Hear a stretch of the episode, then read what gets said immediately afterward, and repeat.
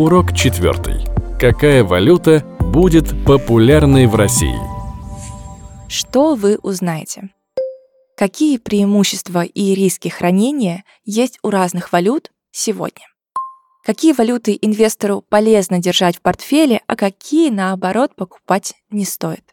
Скажем сразу, что в уроке не будет прямых инвестиционных рекомендаций, ведь, как в случае с другими активами, роль валют в портфеле зависит от цели, капитала и вашего риск-профиля. Но тут же отметим, что всегда есть базовые принципы, на которые можно полагаться. Первое, о чем стоит позаботиться, это снизить риск потери части капитала. Есть две группы рисков, которые надо учесть. Это инфраструктурные, они касаются недружественных валют на банковских и брокерских счетах. При плохом сценарии, в случае дополнительных санкций, операции с ними могут быть ограничены, а в худшем средства могут быть заморожены. Если санкции ужесточат, вероятность полной потери средств невелика, но их ликвидность снизится, а курс конвертации может стать невыгодным. И есть еще рыночные риски — это сильное снижение стоимости иностранной валюты по отношению к рублю. Эти риски в первую очередь касаются валют дружественных стран, но с не очень стабильной ситуацией в экономике. Яркий пример — это турецкая лира которая обесценилась по отношению к рублю более чем в 5 раз за последние 10 лет. Хранение средств в таких валютах несет высокие риски. И обычно их стоит использовать только для оплаты ваших расходов на территории соответствующей страны. Какие валюты можно сейчас добавить в портфель? Для небольших сумм хорошим вариантом могут быть наличные доллары и евро, которые не подвержены санкционным рискам, то есть которые лежат у вас под подушкой.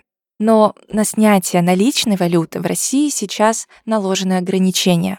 Во-первых, лимит на одного человека 10 тысяч долларов, ну или эквивалент в другой иностранной валюте. Но снять эту валюту можно тоже только, если этот счет был открыт до 9 марта 2022 года и при этом валюта должна была поступить на счет или вклад до этой даты. Наличную валюту также можно купить за рубли в кассах некоторых банков, хотя курс обычно выше биржевого и не очень выгоден. Если же вы владеете суммами покрупнее, наименее рискованным из доступных вариантов, вероятно, является китайский юань. Его можно купить на московской бирже через любого брокера и во многих банках напрямую. Банковские переводы в юанях также становятся более доступными и распространенными. А благодаря тому, что в Китае есть собственная платежная инфраструктура, они могут работать независимо от ограничений со стороны США и европейских стран. В ближайшие годы юань в России с высокой вероятностью будет замещать роль доллара и евро и станет ключевой иностранной валютой. Например, некоторые крупные российские компании уже начали выпускать облигации в юанях, то есть брать долг в юанях. Так сейчас для инвестора доступны выпуски облигаций с доходностью около 3-4% годовых в юанях. Скорее всего, количество финансовых инструментов для вложения юаней в России будет становиться только больше. Также можно рассмотреть покупку гонконгского доллара, это валюта специального административного района Китая. И, кстати, стоимость гонконгского доллара в последние годы привязана к доллару США. Однако его ликвидность на московской бирже пока невысокая, и курс может отличаться от мирового. Но гонконгский доллар можно также использовать для покупки акций китайских компаний. Их список вы найдете в приложении Тинькофф Инвестиций. Ссылку на него вы найдете в описании к выпуску.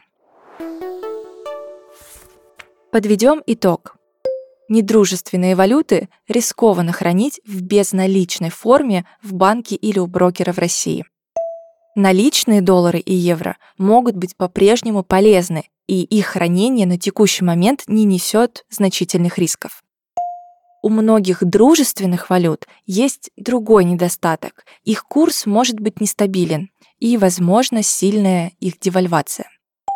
Безналичные валютные сбережения лучше хранить в китайских юанях. Также можно рассмотреть гонконгский доллар. Вот и все. Если вы прослушали эпизод, где мы кратко пересказывали историю валют и как менялись лидеры в разные века и периоды, то вы уже знаете, что лидерство — это не вечно, и мир перестраивается во время крупных геополитических ситуаций. То, что нам казалось привычным, меняется, но появляются и новые альтернативы. Это касается и валют. Встретимся в следующих курсах и уроках от Академии Тинькофф Инвестиций.